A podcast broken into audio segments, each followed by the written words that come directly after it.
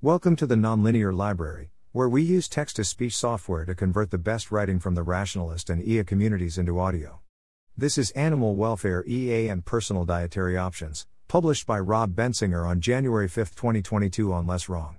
When I imagine an animal welfare EA group, I imagine views breaking down something like 50%. If factory farmed animals are moral patients, it's more likely that they have net negative lives, i.e., it would be better for them not to exist than to live such terrible lives.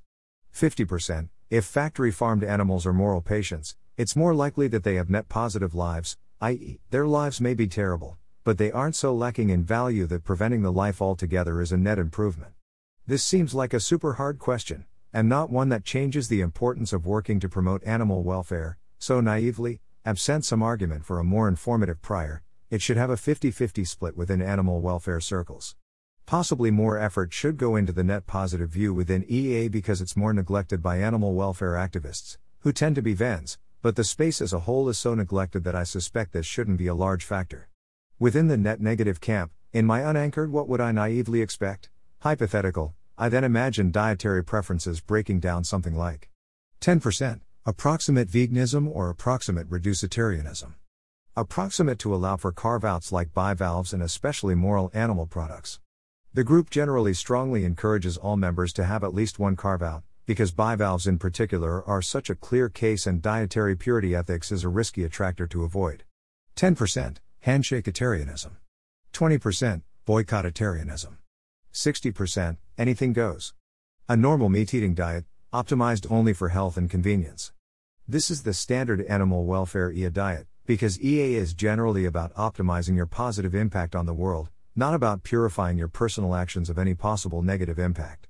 The number would be much higher than 60% on strictly utilitarian grounds, but humans aren't strict utilitarians, and it makes sense for people working hard on improving animal lives to develop strong feelings about their own personal relationship to factory farming, or to want to self signal their commitment in some fashion. Within the net positive camp, I imagine 10% sentience maximizing diets. If you think animals in factory farms have net positive lives, then it makes sense to want to increase the number of animals by eating the most meat heavy healthy diet possible, while also working to improve their welfare. 10% Handshakeitarianism. 20% Boycottitarianism. 60% Anything goes. Handshakeitarianism observes that the Vegns and the sentience maximizers are sort of offsetting each other's efforts, and that it can make more sense for Bob the Vegn and Alice the sentience maximizer to pair off and each agree to eat a compromise diet, for example, both eat meat but only on the weekend. This has a few nice consequences. Both diets are likely to be healthier, because they'll be more nutritionally diverse balanced. This makes it likelier that both EAs will be more productive and have better lives. The outcome can be closer to an optimal trade between Alice and Bob's values, because it's less likely to be constrained by either individual's personal circumstances or limitations. Maybe Alice has an easier time sticking to her ideal diet than Bob does, but Bob is more confident in his view than Alice is. In that case, a handshake diet can produce an outcome that's closer to a compromise between Alice and Bob's ideal diets, because less extreme diets are easier to maintain and because the handshake agreement has more adjustable parameters. Like Alice is lactose intolerant, so Bob drinks more milk on Alice's behalf. Traits like this are likely to have positive social and psychological effects.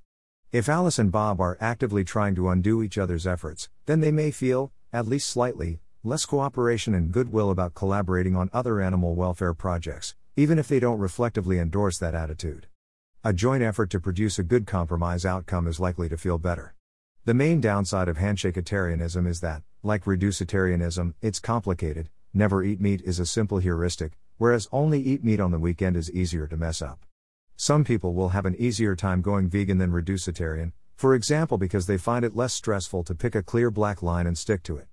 Others will find handshakeitarianism or reducetarianism easier to stick to, because the rules can be stipulated in ways that provide more leeway. I can break my diet at the party tonight, as long as I make a note to buy an extra hamburger tomorrow. Boycottitarianism is the most popular EA dietary restriction, in this visualization, and has a lot of the nice features of the above options. Animal welfare EAs disagree about whether factory farmed animals have net positive lives, but they agree that it's good to improve those lives, and they agree about a lot of interventions that would improve those lives. So, a robustly good dietary intervention is one that chooses some concrete threshold, for example, I'll only eat chickens if they're cage free, and loudly sticks to it. This gives meat producers an economic incentive to switch to the more ethical option. Makes the threshold relatively easy to achieve, so the incentive is stronger. A specific action that can be done today is better than a long list, a fuzzy heuristic, or a thing that's economically, technologically unviable today. Make the threshold simple and obvious, so it's easier for lots of people to coordinate around the same thresholds, thereby making the incentive stronger. Thanks for listening. To help us out with the Nonlinear Library or to learn more, please visit nonlinear.org.